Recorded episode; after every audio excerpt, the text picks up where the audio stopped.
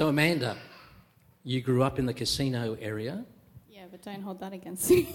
You grew up. You grew up in the casino area, but then you moved to Rockhampton, and uh, the name Rockhampton, the city Rockhampton, came to mind because it reminded me of that's where a guy was born whose name was Cameron Munster.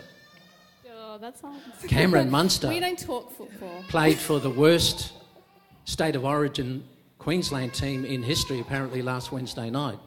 And Cameron Munster did his thing that only a Queensland fly half can do in the final state of origin match to win the state of origin series when they were complete underdogs. But he came from Rockhampton. And uh, what were you doing in Rockhampton? You went to Rockhampton after casino, so what happened up there? Um, I was 16 when I moved to Rockhampton. So I was at school, I dropped out of school, and I wasn't doing very good. So I went and moved and lived with my auntie, who told me to go back to school. that only lasted for a little while. But eventually I met Arlen up there. Oh, you met Arlen, but then you furthered your education. Eventually, Yes. after I got married, So tell us what you went into. teaching. You went into teaching, and so currently you're at the SDAs. So Mm-hmm. what's your role up there? Uh, which one? um, so I teach English and history at the moment this year, um, and I'm also academic advisor. So I have to make sure that everyone's doing the right job in their like what they're teaching. And you're up there like five five days a week. Yep. So you've got Arlen, you've got four children, Yeah. and a five day a week job. Mm-hmm. Easy as. Easy Yes. as. Piece of cake. Okay, let's move away from Queensland. If you're in Queensland, a Queenslander will tell you that number one, you're a Queenslander, you're an Aussie second. Okay, but uh, I'm a Queenslander. So, but something happened in that other great nation, the land of the long white cloud, you know, which I think is God's answer after Queensland. Uh, but you know, approximately about 11 years ago, I, I think what happened. You went to the land of the long white cloud. What happened to you? There was something special that happened.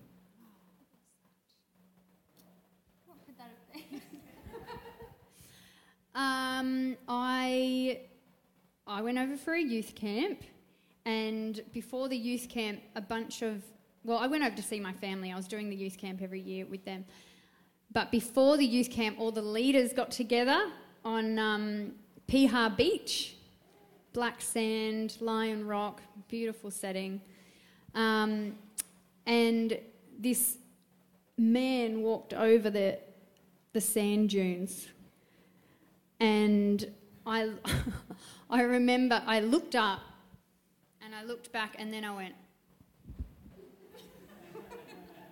uh, heart skipped a beat and then two girls walked over the hill with him and I was like, ah. And I must admit, that day I checked his finger. You, you checked his what? I checked his finger. His finger. Oh, okay. Yeah, to see if there was a wedding ring on it. Um, and there wasn't. And there wasn't. No. And so So I heard a story about incredible abs. Were they yours or his? we'll leave that for you guys to decide. okay. Anyway, you came back, and then Chris followed you back here. And how long have you been married now? Nine years. Nine years. So, and, and like Amanda, you also are involved in education. Can you tell us a little bit how you're involved in that? So I work up at Summerland as learning support um, in the high school, and I love my job very, very much. I get to a, a lot of my job is just to support um, students. Really, emotionally is a huge part of it, um, and spiritually, and uh, and then my third one would be probably with education. Okay. Yep. So, Okay. Now, I grew up, I had five brothers, so there were six of us. Sometimes had three cousins living with us, so we had nine children in a three bedroom house, little fibro house. And mum was up four o'clock every morning doing the ironing, making lunches, seeing kids off to school. So, ladies, I mean, you haven't got that many children, but a mum, you've got a job. You, you wake up with four children or two children, and then you're off to school for the rest of the week. So, talking about passion for Jesus, which the guys last week uh, talked about so eloquently, how do you keep your passion for Jesus going? How do you stay a fer- fervent, avid follower of Jesus when you've, uh, you've got all of that on your plate through the week? Like you'll go home this afternoon, you've got the rest of the day off, but Monday is Monday. Mm-hmm. How do you keep your passion going all week? Mm-hmm. Have you got things that you do all the time, or you know, it's just haphazard, or is there something that's working for you to keep your passion going? Um, well, Arlen and I have like our own little routine that kind of helps in the morning, so we always pray together. But I'm fortunate enough to work in a Christian school, and Jesus really is the center of that. And so we start every morning with worship and things like that. So, and our like yeah, just having the ability to pray openly and share things and stuff really helps because kids are hard. are really hard some days, and so I find that yeah, just having those routine things that I know are going to be there because there's some days you get up and you just you're going through the motions and yeah, you forget. But yeah, and so I guess and then having the ability to just I guess call on God whenever I need Him helps a lot too. Okay, so the morning time with Arlen is important for you. Yeah. So really you is. you pray together and what read a chapter of the Bible Yeah, or something yeah. like that. Yeah. Okay, and and that works for you. Yeah. Yeah. So within the Christian school, not giving any secrets away here because we do have other Christian teachers here. How do you find it working in the Christian school? Do you, do you find it is obviously Christian or, you know, people get little attitudes from time to time that you've got to deal with? Oh, every day. um, look, we're still human. Like, it doesn't matter whether we have like whether we have a relationship with Christ or not. We're still human, and the flesh always gets in the way. So, um, yeah, there's always issues to deal with, like whether it's teachers or students or parents or whatever. There's always something to deal with, and that's challenging um, and fleshly. So, Mm. I- Tash? I think I, um, yeah, I agree with all of that. I think um, one of the things that I find um, is so different about the Christian school is when you when you when you keep your mind focused and your heart focused on Jesus, and you call you call that out of people. If you keep that constant attitude and that constant expectation um, in the atmosphere around you, that's when you see the difference in the school. I find because um, yeah, we do we are all human and we are, but I notice when other people just have that moment of encouraging or um, that moment of just calling calling out what the Lord is doing in the classroom or in the other teachers and stuff. That's when you go, no, this is different. This is different. So. Um, sort of being conscious of that. I, I love doing that as I walk through the school or as I'm sitting with the teachers, is constantly thinking, no, we are different, and calling that out of people to remind them. Because we get so caught up in education and in discipline and all of these other things. And I think that's a huge blessing that I have. I don't have to get caught up in that stuff. I don't have the, curric- the curriculum and all of those things. So I feel like one of my roles that the Lord has really enabled me to do is to possibly think of the things that the teachers don't have the time to think about, and um, calling people up and out and. Um, and you find that that really it really changes it really changes the atmosphere and stuff and, and we just have marvelous people that we work with there that are so so in love with jesus so it, you just need a reminder sometimes um, so yeah, I'm blessed by that. Yeah, I was just going to say too. Like I've had the blessing of being able to work in a public school before I joined into a uh, Christian school, and the big difference that I have is when I do notice is that like we can pray with the kids, like or the parents or whatever. Like if there's an issue in the public school, you're not allowed to do that. Um, and so being able to do that, like if a kid's having a bad day, we can just say, let's pray about it. Let's, um, yeah, let's just give that to God. Even if they're not open to prayer, um, they're open to sitting and listening to you pray, which is like it's breaking down one barrier at a time. And that's, yeah, I guess that's the biggest part. Like, um, I always think that relationship is 70% of teaching or 60 to 70% of teaching because if you don't have that relationship with the kids, they're not going to respect you and listen to you. So being open with them and willing to pray about stuff and, you know, having that ability to go, well, this obviously isn't going to work today, well, let's do something else, is it's really powerful way to reach the kids. Okay, now there are other teachers sitting here, and uh, uh, what do you call them? Teachers' aides. Teachers' aides. Would anybody like to make any comments on, on, on anything that Natasha and uh, Amanda have said so far? Um, Beryl.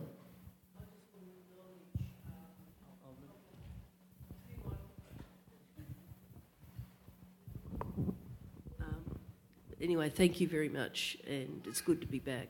But I also wanted to acknowledge these two beautiful young women. They, um, in the different roles that they take. I know I've worked with both of them, and I know that um, for Tash and um, the other A's here who are in this room, the one thing is it's not just they don't just assist the children; they assist us as teachers, and so often I feel such a relief to see my, my teacher's assistant come in, my student assistant come in, which is um, because they just walk and take around and there's, uh, the atmosphere changes in the, in the classroom and it's so much better for the kids and it's wonderful for us as well. And um, also just wanted to say that um, for Mandy, she's been such a strong and um, brilliant teacher and to see her grow in the way she has is just wonderful. So I'm very proud of her too. So that's just me. Beryl was my mentor teacher when I was at uni. I just uh, want to acknowledge what Amanda said about you know the difference between a Christian school and a, and a public school because I've done both over the years. Um, I, I, had a revelation a few years back at a at a Christian teachers conference um, that uh, they, they were talking about the Christian classroom. And I realised that even in a public school, once I walk into that classroom, it's a Christian classroom because I'm carrying Christ with me. Yeah. And, and that's the difference that we make. Every classroom is a Christian classroom for those who believe in Jesus Christ. Man, we've got a whole table full of Summerland. Goodness me. Is there anybody not at Summerland here? Does anybody want to say a comment? Yeah. Yeah, it's very true. Uh, my first year of teaching, I was in a few public schools, and now that I am in a Christian school, you can really feel the presence of God there. And I feel that um, if I'm attuned to that, then I have the authority of God with me, but also uh, you have that best interest in into in the students that you are teaching, and yeah, you can really feel it in the school, and you have that hope and that positivity, and yeah, it's it is definitely different, yeah. and um, yeah, it's really good.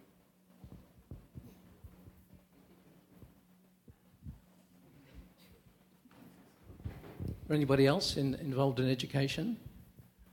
Um, Karen, you were involved in. Uh, uh, can you just tell us what you were doing? And uh, because you were working with international students, weren't you? Yeah, just tell us. Oh, look, I, I, haven't been in the teaching scene for a long time. I was working um, a year or so ago. I took a, a year off leave um, from the uni and I went to work in a very religious school in Alice Springs, um, a Lutheran. As a as a deputy, I was working there, and the, just the difference as I was listening, the difference in that sort of taking the spirit out of the school is what makes the difference, and it just becoming, um, you know, something you do. So um, to take that heart out. And I think that's the difference in what you're talking about is this, and that's in a lot of churches too. You can take the spiritual aspect out of church and it become what you were saying earlier, a cerebral sort of thing. And I think that's a challenge for us in our lives is, you know, getting that heart to, to come in tune with, with your emotion and your feelings and your mind and, just and just love God with all of it, not just your feelings, not just, and this, I'm a bit off track, but you know what I'm saying. Yeah. so, yeah, just that God wants all of us, every aspect of us. Mm. Okay, one more question for the girls, ladies. You have full lives, but is there something in the back of your mind or deep down that's saying, in the future, by God's grace, I would also like to add is there another passion? I mean, the things that you're doing are important things like being a wife and a mum and uh, you're working, but is there something else that, you know, it could be like a, and I think all of that is a God project, but you know what I mean when I say, is there a God project uh, in the back of your mind that you're thinking maybe next year or the year after or, or when the kids are a little older or, or whatever? Is there something there? in, in either of you or both of you? Um, I, I'm in a bit of a um, unique situation where I'm in a place where I didn't think that I would be. I never saw myself at Summerland or as a teacher's aide. So there's kind of this um, restructuring at the moment, and I've, I've felt a little bit lost in that. But as as my time is, you know, one of the things I've the Lord's constantly reminding me of is um, that being being a wife and being a mother and bringing Christ to those things is actually more than enough. It's more than enough, and it's it's um, so important. And so I find a lot of bringing kingdom to earth is in is in that is in being a um, godly wife and being a parent that raises her her boys to hear Jesus, love Jesus, and um, I mean, there's so many aspects of parenting, it's ridiculous. But I think one of the restructurings at the moment is I'm finding a lot of. Um, uh, I don't really want to say purpose. Um, I'm, find, I'm, I'm being very blessed where I am at the school, very blessed, and I'm finding little, little things there that I'm, I'm seeing the Lord really use me in, and um, so that's been that's been really different. I didn't see this coming, and so I think it's a restructuring of my of my mind and everything, and going, you know what, this is this is where I am, and the Lord is using that. Like we um, we just went away on camp this week, and um, me and Richard and Reese were all, the, a couple of the teachers, we were all working out what we wanted to do. And they really wanted this camp to be, Year 9 camp, to be a real spiritual experience and um, wanting the kids to know that God speaks, He acts, and He is real. And they were the three main things. And I thought, what can I bring to this? And um, I was like, one of the ways that the Lord has spoken to me and I find I hear really well is I journal a lot as I read the word and as I um, pray or worship or whatever, it's um, journaling has been a real um, a way that I've heard the Lord probably mostly in my life, and apart from other people speaking words and whatever. But um, I thought I would really love to teach people journaling. So I, I said I'll, I'll, get journals for all of the kids and um, as I got them home, I thought, I just, I don't, I know what's going to happen. You give a kid a journal, and they'll be like, "Oh, thanks," you know, and they'll just never use it. I was like, Lord, what, what can I, what can I do to make this special? And I felt like, oh, let's um, let's write a prophetic word in each journal. Every single child, 28 children, we're going to write a prophetic word for each one of them. We're going to pray over these journals. And I thought I'd really love to get Chris to be a part of it, and Tim and Jemima. We're all living together, so That'd be great. So all of us sat down two nights before the camp and we just we picked a name and we just wrote and i took those journals off and i really believed that this was going to be a crucial moment for the children And I took them off. We went to camp, and the first night came, and Richard said, Would you hand out the journals? And so I, said, I told them, you know, this isn't just a journal, like, and I told them what we had done, and they could not believe it that every single child there had been thought of. And they, I gave them out, and we did these circles every day where everyone shared. And one of the things that came up a lot was the journals. How did, how did those people know us? I said, They didn't know you. Well, how was it so accurate? How do they know everything about me? And I was just able to speak to them about how much the Lord just loves them and, and that He's chosen each one and he, he wants to speak. Like that is Him speaking to them.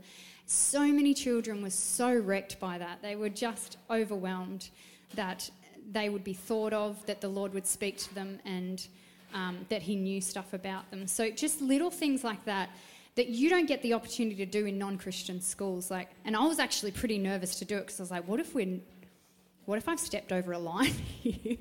I don't know if I'm allowed to do this. And I told Richard, and he was like, nah, if they don't want prophetic words, they can go to another school. so it was just it was just one of those moments I was like, yes, this is a significant place to be and, and we can um, we can really let the Lord move in these children. So yeah. So I feel like I'm in gateways or doors opening, I guess, in two different aspects. So with my career, I never dreamed I was going to be doing what I'm doing now with curriculum development and moving into leadership and things like that. And it has its own challenges, um, lots of learning curves, lots of learning curves. Um, and I have to be a lot more um, assertive, I guess. But I feel like there's like doors opening there with um, yeah, and it's it's God. Like I like my whole job is God because I was working in casino at, before and just driving, and there were so many things, and it was like really hard.